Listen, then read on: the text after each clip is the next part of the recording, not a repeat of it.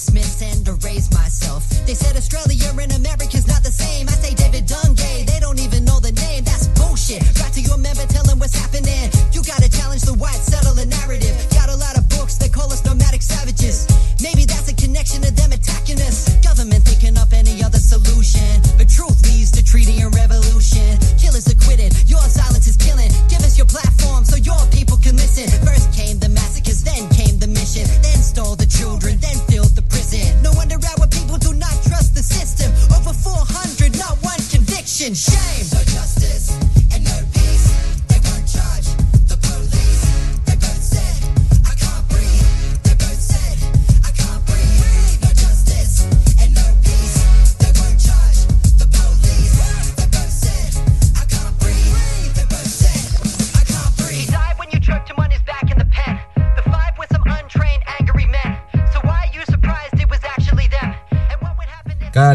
σας. Καλώς ήρθατε στα μαθήματα αναπνοής με το Χαράλαμπο Πουλόπουλο. Μια εκπομπή που ακούγεται από το διαδίκτυο στο Beton 7 Art Radio και τη συχνότητα του ράδιο παρατηρητής στα 94 FM στη Θράκη.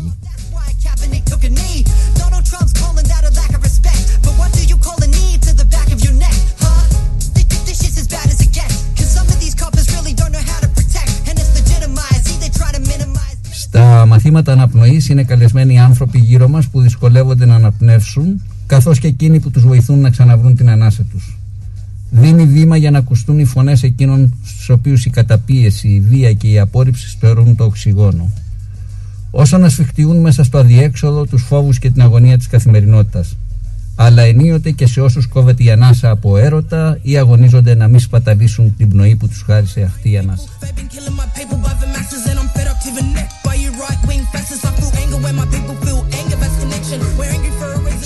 Reason. Τον ήχο μαζί μας ο Λουκάς Δημητρέλος αυτή τη βδομάδα όπως και κάθε εβδομάδα γράψτε στο chat της εκπομπής τις ερωτήσεις και τα σχόλιά σας. You televise your point of view, then favor shapes full of lies. You bought the divide when you set up over missions, and you still cause divide, killing my people in prison. I'm sick of it. Σήμερα μαζί μας ο καλεσμένος ο δικηγόρος, βουλευτής, υπεύθυνος του τομέα μεταναστευτικής πολιτικής του ΣΥΡΙΖΑ, Γιώργος Ψυχογιός, με τον οποίο συζητάμε για την προσφυγιά και την αλληλεγγύη, γιατί κανένας δεν αφήνει την πατρίδα του εκτός αν. Γιώργο θα ήθελα να σε καλωσορίσω και να πω πριν ξεκινήσουμε να ακούσουμε ένα ποίημα ε, με τίτλο «Πατρίδα» ε, το, αφήγηση της Λιάννα Κανέλη της Γουαρσάν Σάιρ από την Κένια και θέλω το σχόλιο σου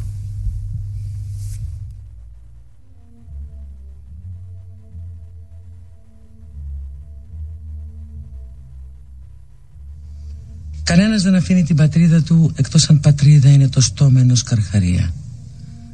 Τρέχεις προς τα σύνορα μόνο όταν βλέπεις ολόκληρη την πόλη να τρέχει και εκείνη. Οι γείτονές σου τρέχουν πιο γρήγορα από σένα με την ανάσα ματωμένη στο λαιμό τους. Το αγόρι που ήταν συμμαθητή σου που σε φιλούσε μεθυστικά πίσω από το παλιό εργοστάσιο Τσίγκου κρατά ένα όπλο μεγαλύτερο από το σώμα του. Αφήνεις την πατρίδα μόνο όταν η πατρίδα δεν σε αφήνει να μείνεις. Κανένας δεν αφήνει την πατρίδα εκτός αν η πατρίδα σε κυνηγά. Φωτιά κάτω από τα πόδια σου. Ζεστό αίμα στην κοιλιά σου. Δεν είναι κάτι που φαντάστηκες ποτέ ότι θα έκανες. Μέχρι που η λεπίδα χαράζει απειλές στο λαιμό σου. Και ακόμα και τότε ψέλεις τον εθνικό ύμνο ανάμεσα στα δόντια σου και σκίζεις το διαβατήριό σου σε τουαλέτες αεροδρομίων κλαίγοντας καθώς κάθε μπουκιά χαρτιού δηλώνει ξεκάθαρα πως δεν πρόκειται να γυρίσεις. Πρέπει να καταλάβεις ότι κανένας δεν βάζει τα παιδιά του σε μια βάρκα εκτός αν το νερό είναι πιο ασφαλές από την ξηρά. Κανένας δεν καίει τις παλάμες του κάτω από τρένα ανάμεσα από βαγόνια. Κανένας δεν περνά μέρες και νύχτες στο στομάχι ενός φορτηγού τρώγοντας εφημερίδες. Εκτός αν τα χιλιόμετρα που ταξιδεύει σημαίνουν κάτι παραπάνω από ένα ταξίδι.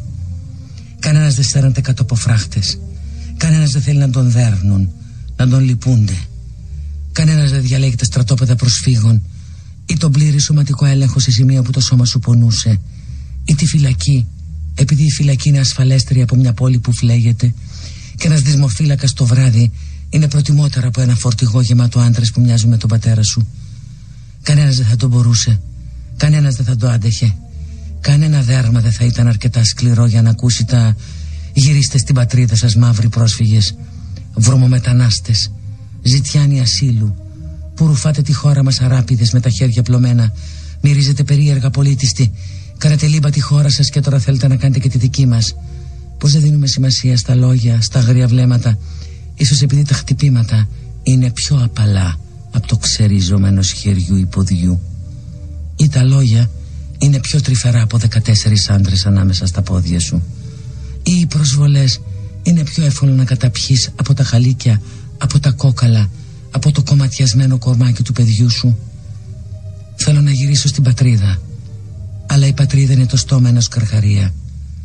Πατρίδα είναι η κάνη ενός όπλου και κανένας δεν θα άφηνε την πατρίδα εκτός αν η πατρίδα σε κυνηγούσε μέχρι τις ακτές εκτός αν η πατρίδα σου έλεγε να τρέξεις πιο γρήγορα να αφήσεις πίσω τα ρούχα σου να συρθείς στην έρημο να κολυμπήσεις ωκεανούς, να πνιγείς να σωθείς, να πεινάσεις, να εκλυπαρίσεις να ξεχάσεις την υπερηφάνεια η επιβίωσή σου είναι πιο σημαντική κανένας δεν αφήνει την πατρίδα εκτός αν η πατρίδα είναι μια ιδρωμένη φωνή στα αυτή σου που λέει φύγε τρέξε μακριά μου τώρα δεν ξέρω τι έχω γίνει αλλά ξέρω ότι οπουδήποτε αλλού θα είσαι πιο ασφαλής από ότι εδώ. Τι να πει κανείς, καλησπέρα.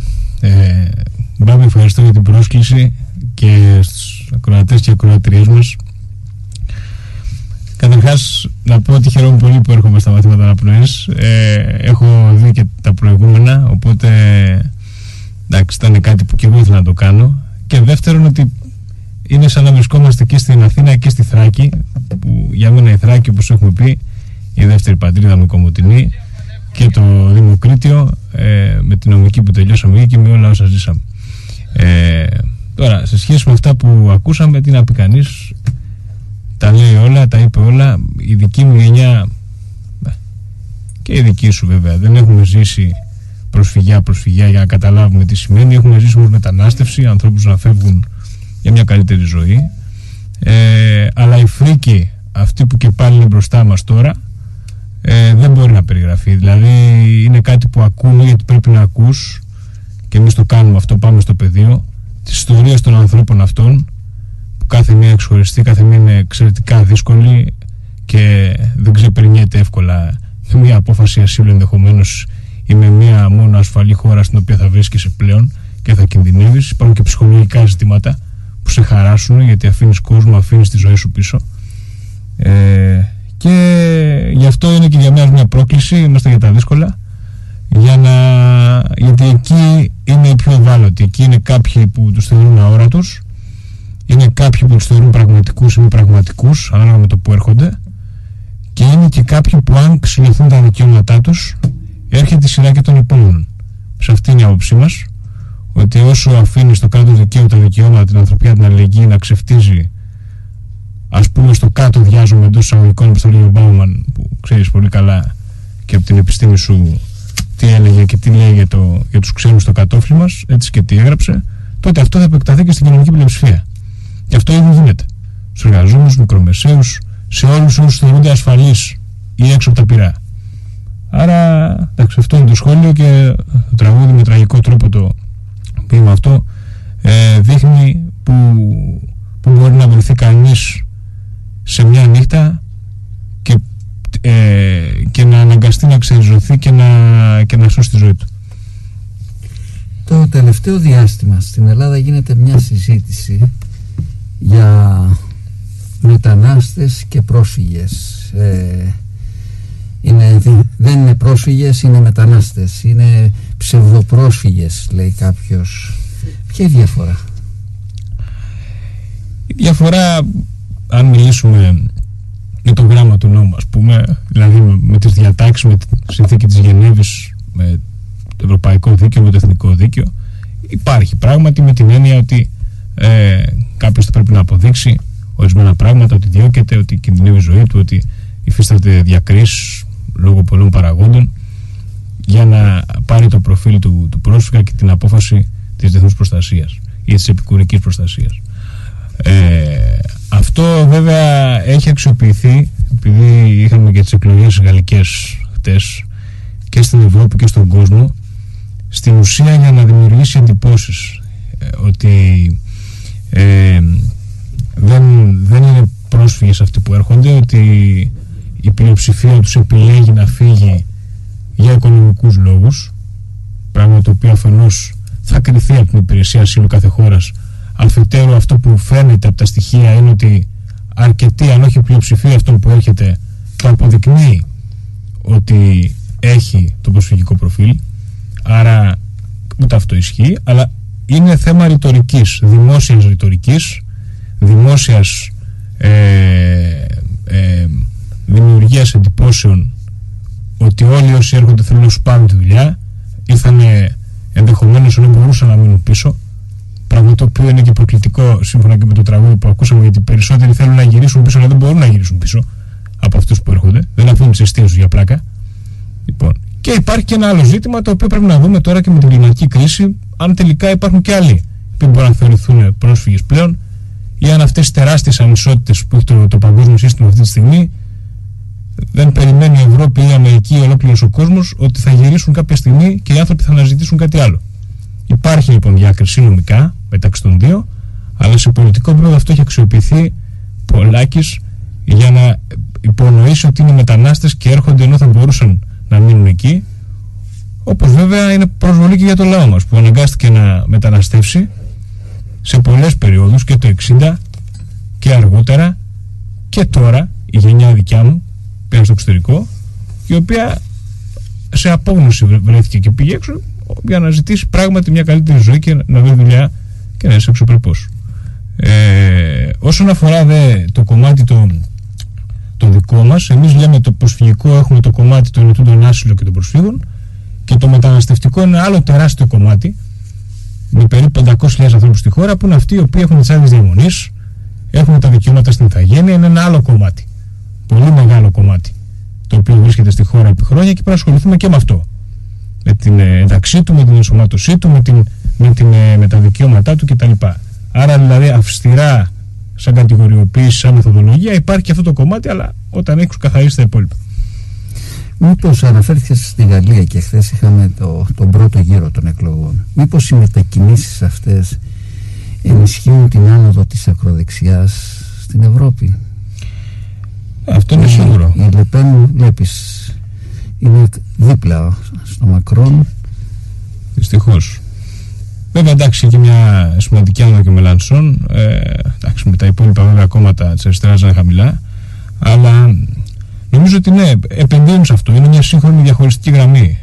Δηλαδή όπως είχαμε και έχουμε πάντα το εργασία κεφάλαιο και αυτέ τις βασικές διαχωριστικές γραμμές, εδώ υπάρχει και αυτή η διαχωριστική γραμμή, το μεταναστευτικό, προσφυγικό, οποίο είναι οριζόντιο πλέον.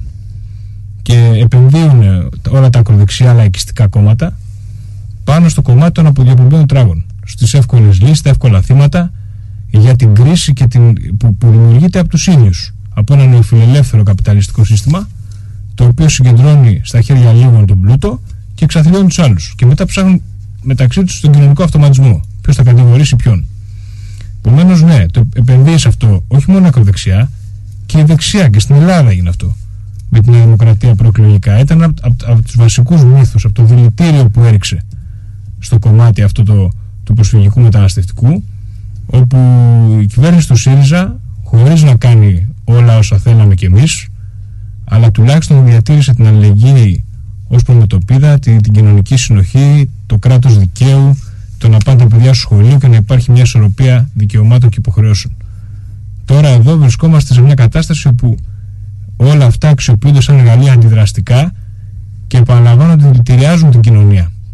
Δεν είναι δηλαδή μόνο το προσφυγικό ένα ζήτημα διαχείρισης, είναι και ένα ζήτημα βαθιά ιδεολογικό, βαθιά κοινωνικό. Επομένως, ναι, όντως. Επενδύει σε αυτό η ακροδεξιά και επενδύει και, και δυναμικά και η δεξιά το, διαγωνίζονται ποιος θα είναι το αυθεντικό. Δηλαδή αυτή τη στιγμή, γι' αυτό καταποντίζεται η δεξιά στη, στη Γαλλία ή αλλού, διότι κάποιοι ψάχνουν τους αυθεντικούς εκφραστές του ακροδεξιού λαϊκισμού και του ρατσισμού και, του, και, και της μυσαλλοδοξίας έτσι. Και πάνε εκεί. Θα σου βάλω ένα τραγούδι που τραγουδάει η Μαρίκα Παπαγκίκα είναι και το αγαπημένο θα έλεγα του, του Λουκάκη αυτό το βάζω Είναι ένας Σμυρνίκο μινόρε του 1919 Ωραία. για να συνδέσουμε το 22 με το 2022.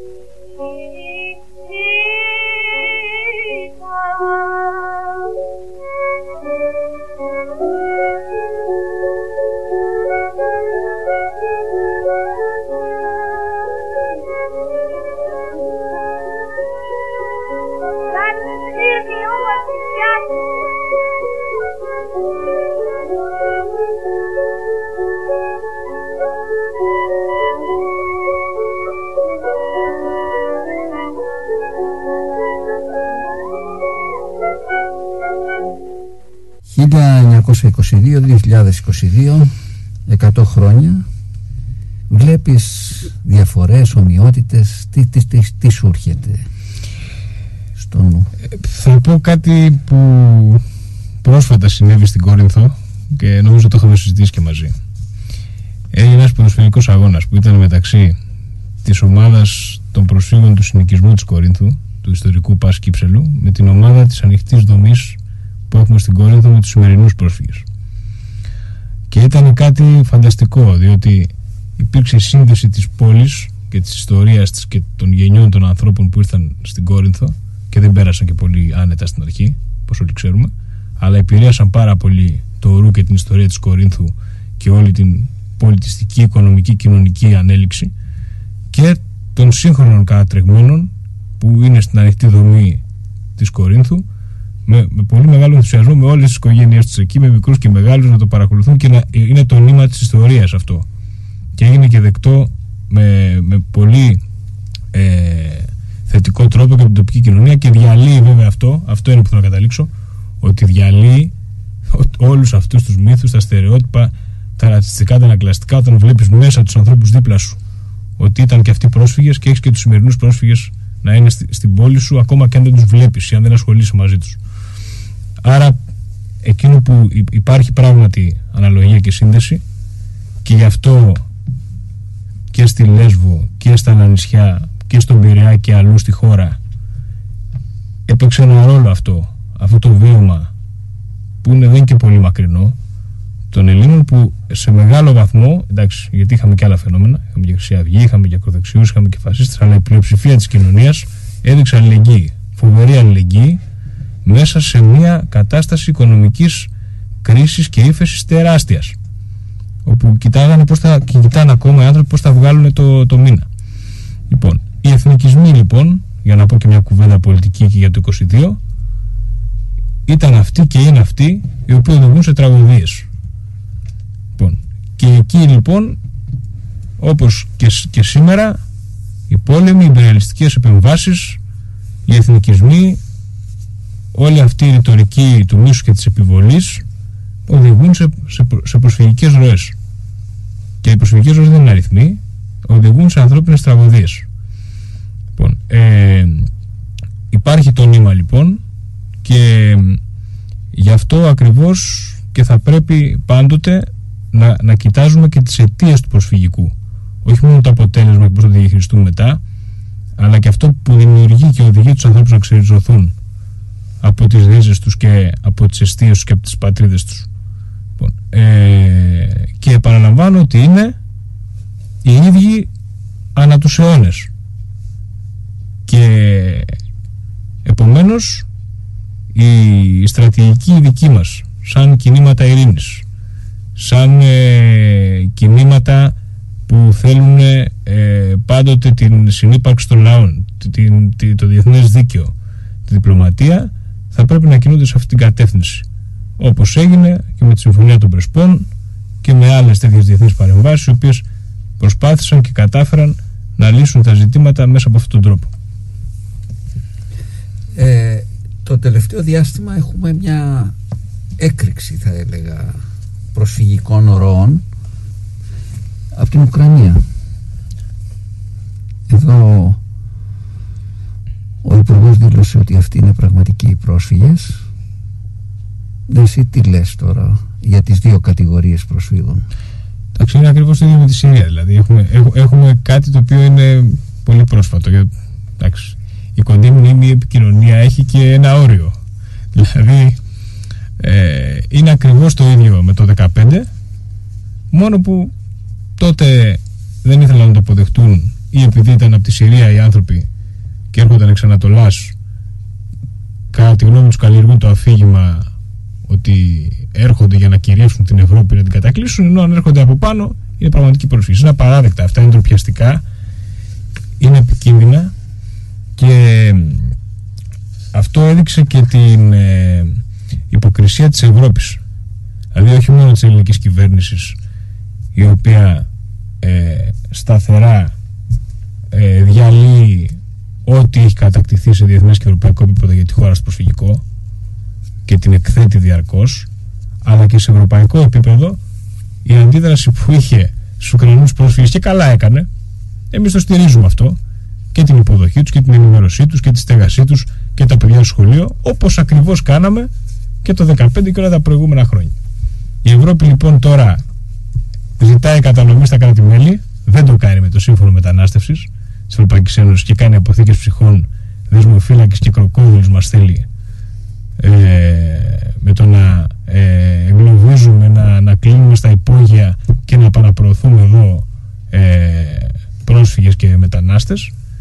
Και δίνει και μια προσωρινή προστασία στους Ουκρανούς για ένα συν δύο χρόνια που κατά τη γνώμη μας τώρα πρέπει να είναι διεθνή προστασία. Δεν έχει λογική αυτό, εφαρμόζουν μια οδηγία αλλά εν πάση περιπτώσει έδειξαν τα ανακλαστικά άρα ε, και η, και η στάση της και η λειτουργία της και οι βασικές αρχές που είναι περί της αλληλεγγύης στην πράξη εφαρμόζονται à la carte και αυτό ακολουθεί και η ελληνική κυβέρνηση η οποία αποδέχεται πλήρως το δόγμα των χωρών του Βίζεγκραντ. Πρόσφατα διακόπηκε η χρηματοδότηση για τη Frontex ακριβώς επειδή κατηγορείται ο διοικητής της και υπάρχει μέσα στο επίσημο έγγραφο του Ευρωκοινοβουλίου ότι δεν έχει διερευνήσει ή σταματήσει η χώρα μαζί με την Ουγγαρία, οι δυο τους, αυτή την απαράδεκτη κατάσταση. Άρα βλέπουμε λοιπόν ότι κανένας ε, διαλέγει στρατόπεδο. Και από τη μια τώρα λέμε ότι είμαστε φιλάνθρωποι, ότι ε, προστατεύουμε τους Ουκρανούς πρόσφυγες και καλά κάνουμε, αλλά στην άλλη περίπτωση θέλουμε να είμαστε εμείς η ασπίδα της Ευρώπης και να κάνουμε ό,τι είναι δυνατόν για να κάνουμε ενεργητική και παθητική αποτροπή. Θα βάλω ένα ουκρανέζικο νανούρισμα αφιερωμένο, αφιερωμένο στα, στα μικρά παιδιά που βασανίζονται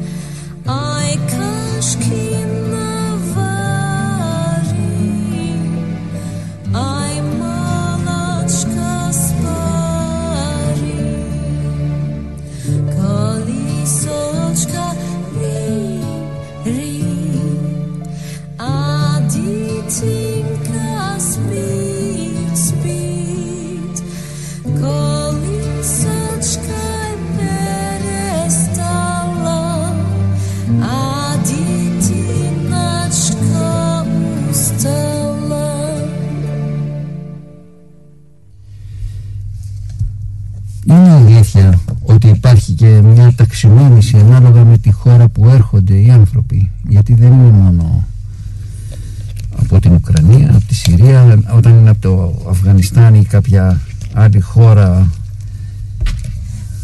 Ε βέβαια υπάρχει. Όταν ε, βγάλεις κοινή υπουργική απόφαση που, που να λέει ότι για πέντε εθνικότητες η, η Τουρκία θεωρείται ασφαλίστερη τη χώρα. Και ότι μόνο από αυτό το λόγο και επειδή πέρασαν από εκεί απορρίπτεται η αίτηση ασύλου τους καταλαβαίνεις ότι εδώ βρισκόμαστε όχι σε ερμηνεία της ε, Σύμβασης Γενέβης σε, σε, σε ευθεία παραβίαση και των ευρωπαϊκών οδηγιών και του εθνικού δικαίου. Επομένως, ε, εκτός από, από αυτό το οποίο βρίσκεται και στο Συμβούλιο της Επικρατείας αυτή τη στιγμή, δηλαδή είναι κάτι το οποίο θα εξεταστεί και θα αποφασιστεί εάν έχει οποιαδήποτε σχέση με την νομιμότητα, διότι αυτή τη στιγμή θεωρούνται Σύριοι ή Αφγανοί ότι μπορεί να επιστραφούν και να μην θεωρηθούν πρόσφυγες από μόνο το λόγο ότι έχουν περάσει από την Τουρκία η οποία θεωρείται ασφαλής τρίτη χώρα. Και απριόρι, πριν μπει στην ουσία της, της εξέτασης του αιτήματός τους, τους απορρίπτει κάτι το οποίο σημαίνει ότι κόβονται κάποιε οποιαδήποτε συνθήκες υποδοχής. Δηλαδή, δεν δικαιούνται τίποτα. Είναι μια γκρίζα ζώνη. Ε, άρα ε, εκτός του ότι η Ευρώπη δεν είναι μόνο της, της Ελλάδας πρόβλημα είναι και ότι και η Ευρώπη έχει αποφασίσει και, και, και έχει οδηγηθεί στη λογική των ασφαλών χωρών καταγωγής ή ασφαλών τρίτων χωρών κτλ. Ε, κάτι το οποίο είναι εξαιρετικά έολο και εξαιρετικά ε, ρευστό και, και αυθαίρετο.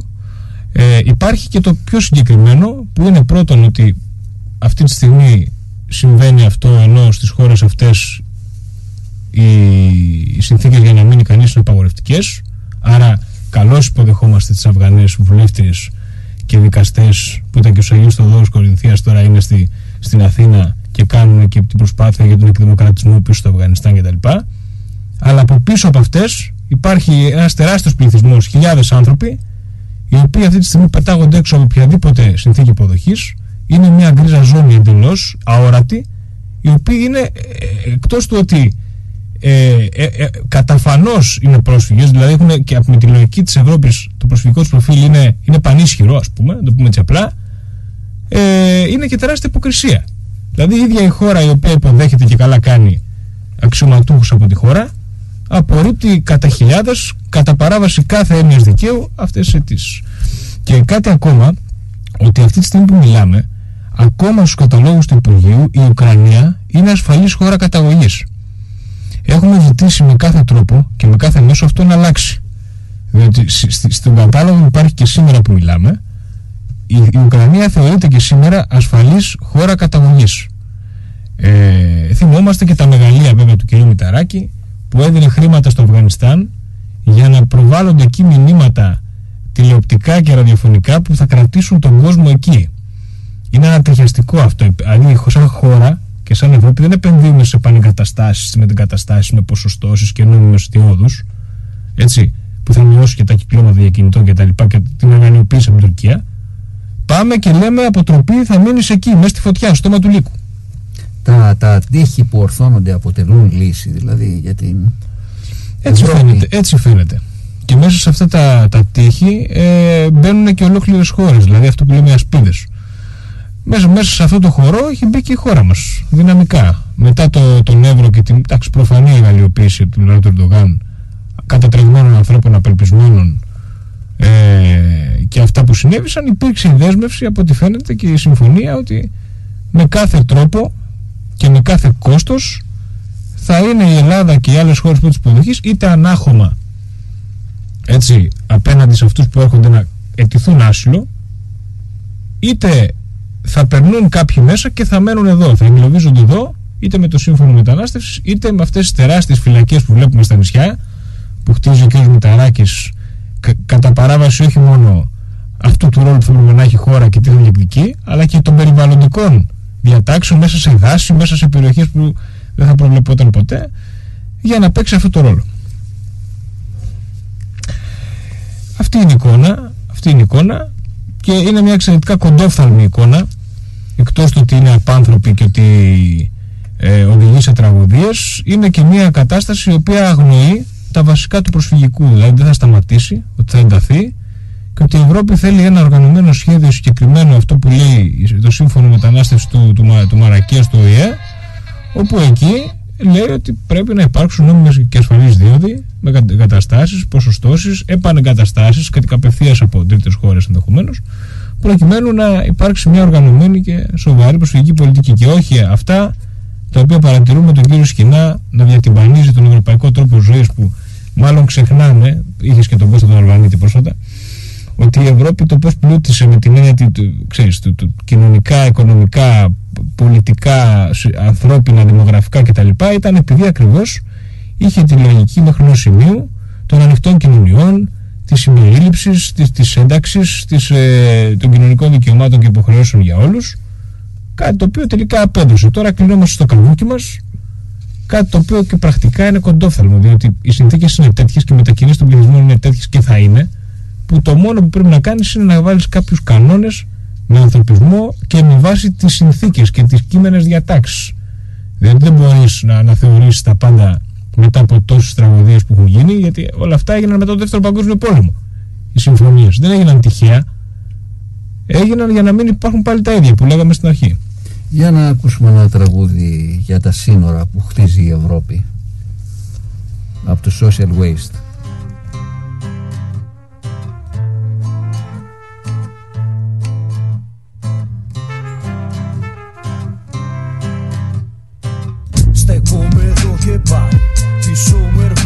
Άλλοι Σαν τα μυρμήκια σκάψαμε τούτο το κανάλι Σ' αυτήν εδώ την κούβα Μεσόγειος να κούβα. Καράβια πάνε και έρχονται από το καιρό του Ιούδα. Σύνορο λέει μυρίζει Τυχή Ευρώπη χτίζει. Μα η Μεσόγειος μας ενώνει και δεν μας χωρίζει. Μοσχοβόλα το βράδυ Σκορδό μαζί και λάδι Και ένα κλονί βασιλικό τεινάζει στο σκοτάδι Αλγερί και Σεβίγια Άλλα λιμάνια κίδια. Κι ύστερα πάλι βηρητό Περαία και Μαρσίδια. Και άκου και τα νέα. Το έθνος και η σημαία Φαντασιακές κατασκευές είναι και φευγαλέα. Πάντα μισούσα τα σύνορα. Έτσι κι αλλιώς είναι εφήμερα Μαζί κι αυτούς που τα ορίζουν Ανθρώπους χωρίζουν Τα τερά μου γυρίζουν Los pájaros y las flores. Son de todos los colores. Cruzan libres las tierras No tienen fronteras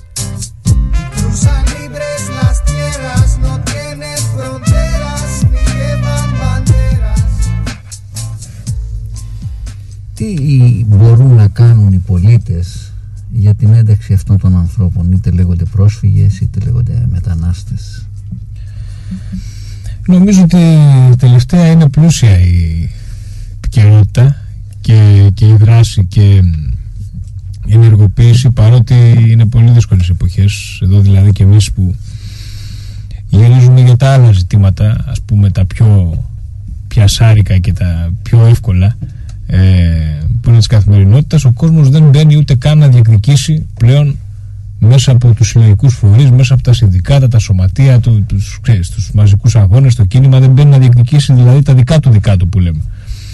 Είναι δύσκολη εποχή όμως νομίζω ότι υπάρχουν παραδείγματα τα οποία δείχνουν τον δρόμο όπως αυτό πρόσφατα που ξεσηκώθηκε με το Σαϊντού Καμαρά. Αυτό ήταν κάτι και είναι κάτι το επειδή εκκρεμεί η υπόθεση που, που δείχνει ότι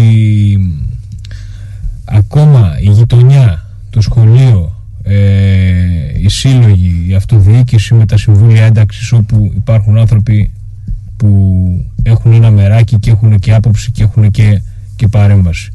Ε, οι τοπικές κοινωνίες, οι εκπαιδευτικοί γονείς παίζουν τεράστιο ρόλο. Και σήμερα που μιλάμε ήταν έξω από το Υπουργείο άλλη μια κινητοποίηση για 300 παιδιά από το Ελαιώνα που θέλουν να τα μεταφέρουν στο σχιστό σε μια νύχτα και να χάσουν το υπόλοιπο της χρονιάς τους.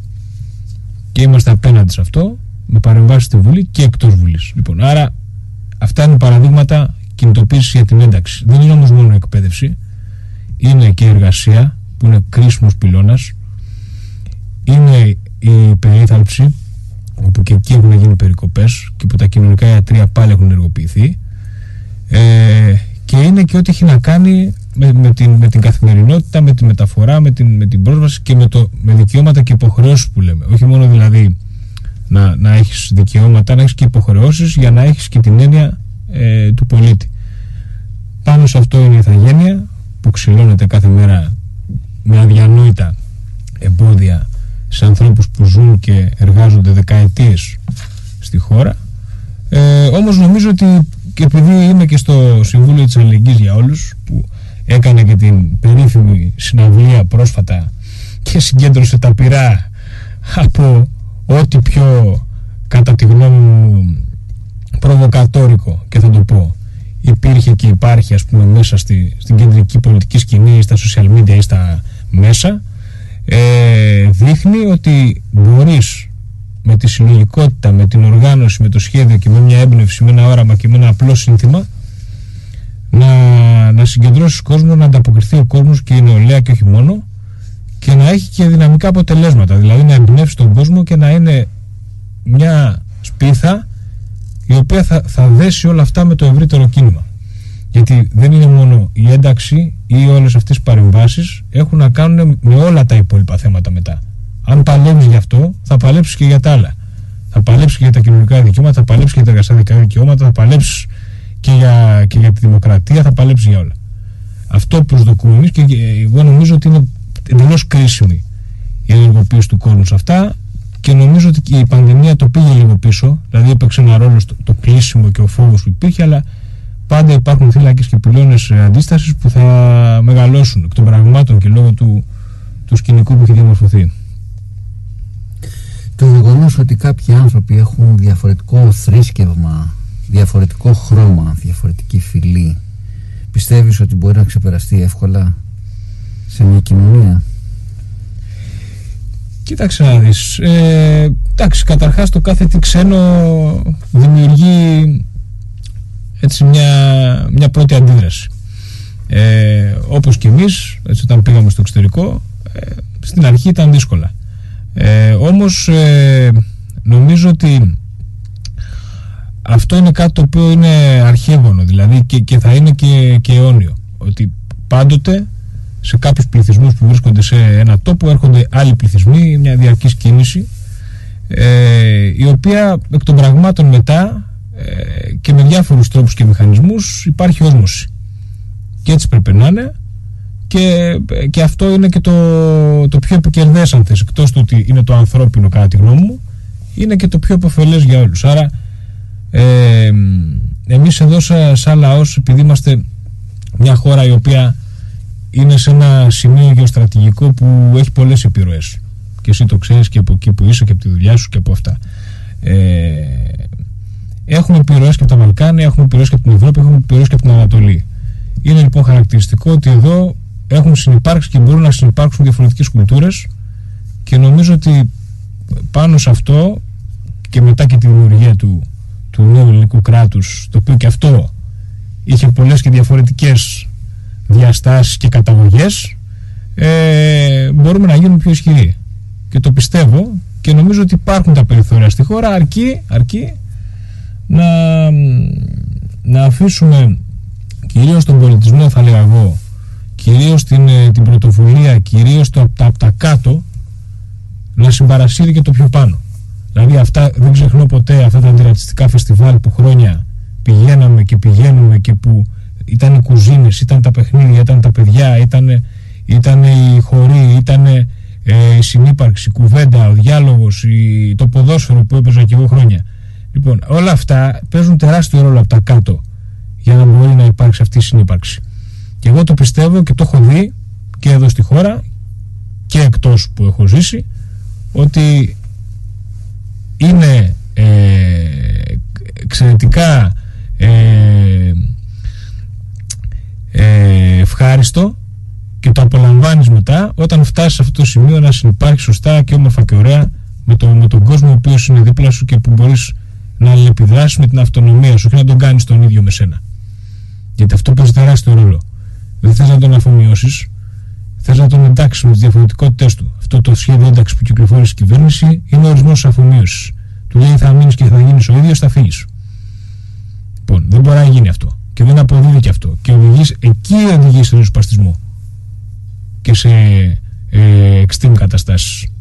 Α το καταλάβουν λοιπόν, διότι τα μοντέλα υπάρχουν. Δεν μπορεί να τα μεταφέρεις αυτούσια, αλλά μπορείς να επενδύσεις πάνω σε αυτά και κυρίως με τις διεργασίες βάσης, παραλαμβάνω. Που και γι' αυτό οι Δήμοι έχουν μεγάλο ρόλο. Που είναι εξαιρετικά πίσω αυτές τις μέρες οι Δήμοι. Πολύ πίσω σε αυτά τα θέματα. Ε, το αναρωτιέμαι αν και οι κοινωνίες είναι πίσω. Πριν από μερικές μέρε. Αυτό είναι μια μεγάλη συζήτηση. Αν είναι το ένα το άλλο ή το, το πρώτο μετά. ε, διάβασα ότι πριν από μερικές μέρες ο Biden ε, υπέγραψε ε, ένα νόμο που μετατρέπει τα λιτσαρίσματα ε, σε ομοσπονδιακά εγκλήματα με ποινή κάθριξη 30 ετών. Πέρασαν δεκαετίες ε, για να συμβεί κάτι τέτοιο στην Αμερική, όπως ξέρεις. Θα βάλω ένα τραγούδι της, ε, με την Billie Holiday, το Strange, που αναφέρεται σε κάποιο λιτσάρισμα που είχε γίνει στην Αμερική και θέλω το σχόλιο σου μετά.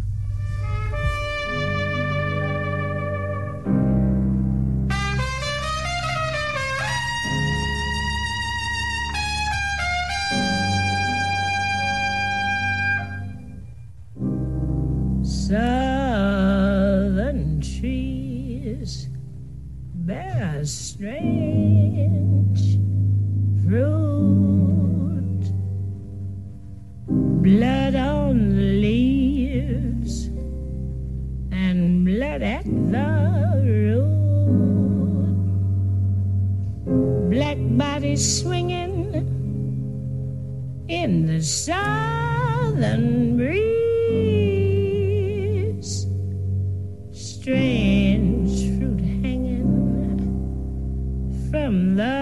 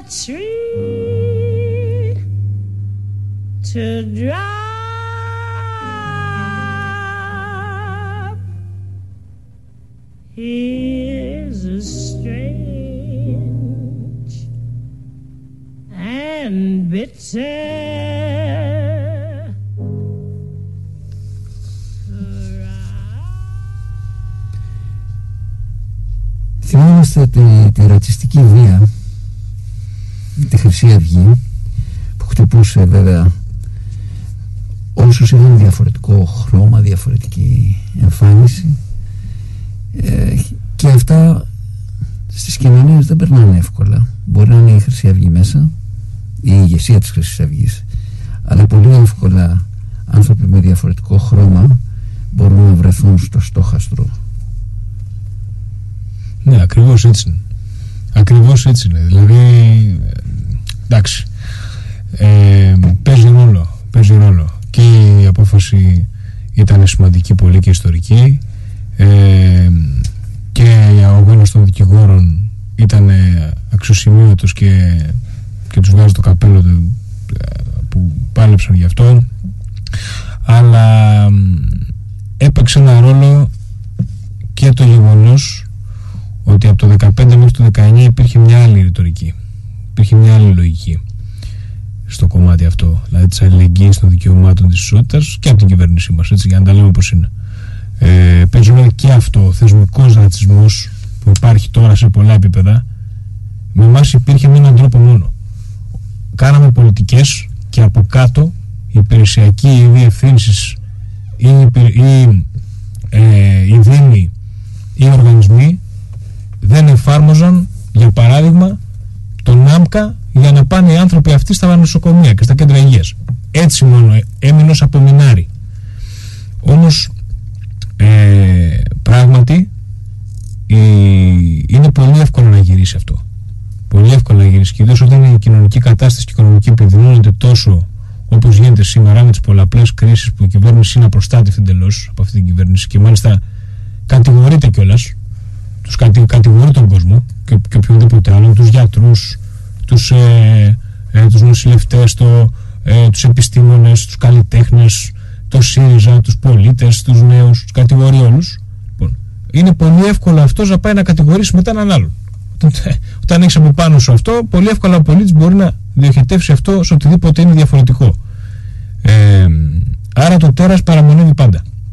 Και γι' αυτό παίζει τεράστιο ρόλο ε, το να είμαστε ενεργοί, το να μην αφήνουμε τίποτα να περάσει χωρίς να το παλέψουμε και να το σηκώσουμε. Το, ό,τι μπορεί να θεωρεί κανείς ότι είναι μικρά ζητήματα, αυτά είναι τεράστια θέματα. Το να μην έχουμε επιθέσεις, το να μην είναι τα εργατικά ατυχήματα που έχουμε πρόσφατα απέναντι σε, σε ανθρώπους που είναι ξεχασμένοι σε αποθήκες και δουλεύουν 15 ώρα ή σε μανολάδες. Ε, το, το γεγονός ότι ε, επαναλαμβάνω όταν ξεκινήσει από αυτούς που ήταν και σε εμάς, οποιαδήποτε πολιτική εφαρμοστεί και να βγάζουμε τα θετικά παραδείγματα, δηλαδή τα good practices όλα, σαν και αυτά που πάμε πριν, πρέπει να τα προβάλλουμε συνέχεια για να μπορεί και ο κόσμος να καταλάβει ότι είναι προς το συμφέρον του όλη αυτή η ιστορία να πάει με, με αξιοπρέπεια για όλους. Ε, ναι, και, και θέλει και εκτός από, το, εκτός από το, τα κόμματα ή τη, ή τη Βουλή, ξέρω εγώ, ή το κίνημα κτλ. θέλει να υπάρξει και αντανακλαστικό κοινωνικό. Δηλαδή πρέπει ο, οτιδήποτε βλέπουμε γύρω μας, στη γειτονιά μας, στο σπίτι μας, στο τρένο, στο λεωφορείο κλπ. να παρεμβαίνουμε. Παίρνουμε θέση απέναντι σε οτιδήποτε πάει και μειώνει και, και, και στοχοποιεί και τραμπουκίζει ανθρώπους μόνο και μόνο επειδή τους αρέσει η φάτσα τους και μόνο με αλλοδαπούς. Υπάρχει και κάποιος που να είναι παχύσαρκο, κάποιος που να είναι αμαία, κάποιος... Έχουμε διακρίσεις σε όλες τις κρίσεις. Και έτσι θα πρέπει να μείνουμε όρθιοι. Και να μείνουμε και άνθρωποι, έτσι. Αυτό είναι το βασικό. Τι θα μπορούσε να κάνει καλύτερα η προηγούμενη κυβέρνηση, δηλαδή τι δεν έκανε και θα μπορούσε να κάνει καλύτερα; Σε, σε αυτό το τομέα ή γενικά. Αυτό, σε, αυτό σε, το, αυτόν. σε αυτό το τομέα, ναι. Σε αυτόν κάναμε πολλά η αλήθεια. Δηλαδή, στα κομμάτια των δικαιωμάτων και σε επίπεδο νομοθετικό, με πολλά νομοσχέδια που χαιρετίστηκαν για το Συμβούλιο της Ευρώπης που πήγαιναν χρόνια και έφεραν τη χώρα σε μια κανονικότητα, ας πούμε, που ήμασταν σχεδόν τεκτοκοσμικοί στα θέματα αυτά. Δεν είχαμε ενσωματώσει τη Σύμβαση Κωνσταντινούπολης για την ενδοοικογενειακή βία δηλαδή. Αυτή ήταν η εικόνα, με μια ξεφτύλα δηλαδή πήγαιναμε έξω. Και ευτυχώς ευθυγραμμίστηκε η χώρα και έμεινε, έμεινε ε, στο, στο, στο επίπεδο πολλών άλλων σύγχρονων κρατών στα κομμάτια αυτά ε, για τους Ρωμά, για τους ΑΜΕΑ, κάναμε για ε, οτιδήποτε υπήρχε το, το, το πιο προηγούμενο σε αποφάσεις του δικαστηρίου αλλά και σε συμβάσεις το φέραμε στη χώρα και το εφαρμόσαμε. Όμως αυτό που επηρεάζει συνήθως αυτή την κατάσταση και υπήρχε και η ρητορική της αλληλεγγύης είναι η κοινωνική κατάσταση. Δηλαδή έπρε, ενώ βγήκε η χώρα από τα μνημόνια δεν μπόρεσε στην ουσία ο κόσμος να επιβιώσει όσο αξιοπρεπώς θέλαμε εμείς και να είναι ένα ακόμα πιο ισχυρό κοινωνικό κράτος για όλους γιατί αυτό είναι βασικός λόγος που καλλιεργεί και δημιουργεί ρατσισμό ή, ή κοινωνικό αυτοματισμό. Εκεί λοιπόν δεν προλάβαμε. Προφανώς δεν προλάβαμε να κάνουμε όσο θέλαμε, δεν φτάσαμε εκεί που έπρεπε. Αυτό που λέει το πρόγραμμά μα, η που λέει αριστερά. Λοιπόν, και στα κομμάτια βέβαια του προσφυγικού μεταναστευτικού γίνανε και λάθη. Έτσι μην λέμε ότι γίνανε όλα σωστά. Λοιπόν, και με ευθύνη της Ευρώπης αλλά και με δική μας και στα νησιά. Καθυστερήσαμε και κάποιες παρεμβάσεις που θέλαμε για το μεταναστευτικό, ειδικά δηλαδή για τις άδειες διαμονής και, και, και, και άλλες κινήσεις. Και σίγουρα ε, μπορούσαμε να, να δούμε και ακόμα, ακόμα πιο προχωρημένα πράγματα σε μια κοινωνία βέβαια λίγο δύσκολη, έτσι γιατί ρώτησες πριν. Δηλαδή πρέπει να βλέπεις σίγουρα είσαι μια πρωτοπορία και πρέπει να τραβάς τον κόσμο προ τα εκεί. Γι' αυτό και έχουμε και την ποσόστοση τώρα το 50-50 στο συνέδριο που έρχεται. Ξέρουμε ότι ο κόσμος δεν είναι έτοιμος, ούτε το ίδιο το κόμμα δεν είναι έτοιμο γι' αυτό. Αλλά βάζουμε το 50-50 για να τραβήξει τον κόσμο σε μια λογική της ποσόστοσης φύλου. Έτσι πέρασαμε και τα νομοσχέδια. Και το σύμφωνο συμβίωσης και ένα σωρό. Αλλά ίσως κάποια πράγματα μπορούσαμε να τα τραβήξουμε και ακόμα περισσότερο. Έτσι, για να, για, να, για να δείξουμε και ένα ριζοσπαστικό χαρακτήρα που τον έχουμε και αφού πολλές οικονομικές πολιτικές μας επιβάρυναν και δεν προλάβαμε να τις ολοκληρώσουμε, στο κομμάτι αυτό η αριστερά πάντοτε πρέπει να είναι πρωτοπορία. Στο προσφυγικό τι θα μπορούσατε να κάνετε περισσότερο; Ή τι θα κάνετε. Το προσφυγικό έπρεπε νωρίτερα να αποσυμφωνήσουμε τα νησιά, δηλαδή ενώ έγινε μετά το 17-18 μια μεταφορά στην οδοχώρα, με τεράστιες αντιδράσεις βέβαια από πολλούς δημάρχους της Νέας Δημοκρατίας, υποστελέχη τη κτλ. Αλλά τα καταφέραμε. Πήγανε σε ξενοδοχεία, πήγανε στο εστία, όλα αυτά ξυλώθηκαν μετά. Πήγανε σε μια αυτόνομη διαβίωση ανήλικη κτλ. Γίνανε πάρα πολλά. Όμως έπρεπε και πιο νωρίς να γίνουν οι αποσυμφορήσεις, γιατί ήταν η κατάσταση πάρα πολύ δύσκολη σε πολλά νησιά έτσι. Αυτά είναι γνωστά. Ε, ή θα μπορούσες για παράδειγμα να, να κάνεις και πιο επιθετικές κινήσεις με την Ευρώπη που μετά από ένα σημείο τις έκανες ακόμα και με διμερείς συμφωνίες για να μπορούν οι άνθρωποι με τις οικογενειακές επανενώσεις να να προχωρήσουν. Γιατί τους μπλοκάραν και αυτούς, δηλαδή και, ακόμα και το ίδιο το Δουβλίνο. Ε, αν και έκανε συμμαχίες με τις χώρες του Νότου, έκανες συσχετισμού, προσπάθησες. Από εκεί και πέρα, στο, στο ζήτημα των υπηρεσιών στο Κομιγό, γιατί εκεί ενώ στην υπηρεσία ασύλου προσλήφθηκαν 800.000 άτομα παραπάνω, στο μεταναστευτικό, στις άδειε διαμονής, στους εξαιρετικούς λόγους, στα εργόσιμα κτλ. ήταν ο κόσμος πολύ λίγος που πήγε και προσλήφθηκε και έτσι καθυστερούσαν πάρα πολλοί διαδικασίες. Ή στην Ιθαγένεια, για παράδειγμα, που περάσαμε τον πάρα πολύ σημαντικό νόμο τη δεύτερη γενιά, το 2015, και χιλιάδες παιδιά που ήταν εδώ πέρα είχαν φοιτήσει, γεννήθηκαν και ήταν αόρατα, πήραν την ελληνική Ιθαγένεια και την ταυτότητα. Στο κομμάτι της πολιτογράφησης είχαμε μείνει πίσω. Έπρεπε να κινηθούμε πιο γρήγορα. Γιατί τα αφήσαμε κενό και ήρθαν τώρα η Νέα Δημοκρατία και το ξύλωσε εντελώς. Αυτά ήταν και αυτά έχουμε, έχουμε επειδή ρωτάς έτοιμο σχέδιο, επειδή θα έχουμε και συνέδριο τώρα, θα το παρουσιάσει ο Λέξη Τσίπρας, θα το παρουσιάσω και εγώ και άλλοι βουλευτές που είμαστε στο κομμάτι αυτό, με το τι θα καταργήσουμε και το τι θα ε, διαμορφώσουμε και το τι θα αλλάξουμε στις πρώτες μέρες της κυβέρνησης. Κάποιου από τους νόμους τους είπα. Για το άσυλο, για την ηθαγένεια, για την ένταξη. Αυτά έχουν σχέδιο και θα αλλάξουν με συγκεκριμένο τρόπο άμεσα. Θα είναι οι πρώτες κινήσεις αυτές. Όπως και στελέχος των υπηρεσιών που επιμένουν σε αυτό. Γιατί και στην Κορινθία έχουμε μεγάλο πρόβλημα με αυτό και οι άνθρωποι δουλεύουν είναι 5 και δουλεύουν για 20. Δεν γίνεται αυτό. Φτάνουμε στο τέλος τη εκπομπής. Γιώργο, πέρασε η ώρα. Ναι, πέρασε και πολύ ωραία. Πέρασε. Το καταλάβαμε έτσι. Θα έλεγα να κλείσουμε την εκπομπή, να σε ευχαριστήσω που ήρθες ε, και να κλείσουμε με ένα αφγανικό αναγνώρισμα για παιδιά από το Αφγανιστάν ε, μια και βάλαμε και το Ουκρανίζικο. Ναι, να χαιρετήσω τώρα ή στο τέλος θα Μπορείς κλείσουμε. να, Ε, μπορείς να τώρα. χαιρετήσεις τώρα βέβαια. Ωραία, γιατί είναι ένας λαός με τεράστιο πολιτισμό, ε, ο οποίος έχει περάσει τα πάνδυνα και πρόσφατα που πήγαμε εκεί να δούμε τις βουλεύτριες, ήταν και ένα κοριτσάκι 13 χρονών που ήρθε μια απίστευτη στολή που απήγγειλε ένα ποίημα έτσι. Εγώ θα έλεγα ότι ήταν ε, πραγματικά ε, σοκαριστικό και ε, ανίποτο δηλαδή αυτό που έλεγε ε, και που θα πρέπει πάντα να έχουμε στο μυαλό μας ότι δεν είμαστε μόνο εμείς. Υπάρχουν άνθρωποι σαν και εμάς σε όλο τον κόσμο οι οποίοι έχουν περάσει και πάρα πολύ χειρότερα από το τι συμβαίνει εδώ πέρα και ιδίως ο λαός αυτός. Να σε ευχαριστήσω λοιπόν και εγώ Μπάμπη πάρα πολύ για την πρόσκληση και για τη φιλοξενία και όλους εδώ. Και να πω ότι είπα ότι για μένα έχει ιδιαίτερη σημασία και το ξαναλέω και κλείνω ε, ότι για μας το Δημοκρίτιο και η Θράκη είναι δεύτερη πατρίδα μας και γι' αυτό και τους καθηγητές μου τότε από το Διεθνές Δίκαιο που μας έδειξαν τον δρόμο τον Κώστα τον Αντωνόπουλο τον Κώστα τον Τσελίκη και τον ε, Γιάννη τον Κτιστάκη ο οποίος τώρα είναι και δικαστής βέβαια στο Στρασβούργο να τους ε, χαιρετήσω και να τους ευχαριστήσω με την ευκαιρία αλλά και όλους και εσάς που έχετε ένα ρόλο νευραλγικό σαν κοινωνικές υπηρεσίες και κοινωνική διοίκηση σε αυτές τις συνθήκες και καλή δύναμη. Σε περιμένουμε στη Θράκη. Να είσαι καλά, θα τα πούμε μετά το Πάσχα. Ε, η εκπομπή θα γίνει μετά το Πάσχα. Καλή δύναμη σε όλους.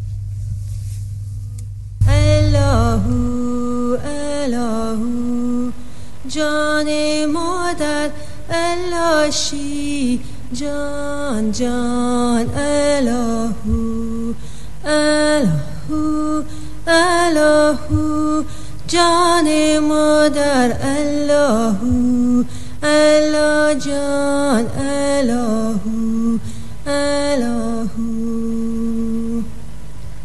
Alami gonguli alu Allah John Allahu Allah John John John Allah John Allahu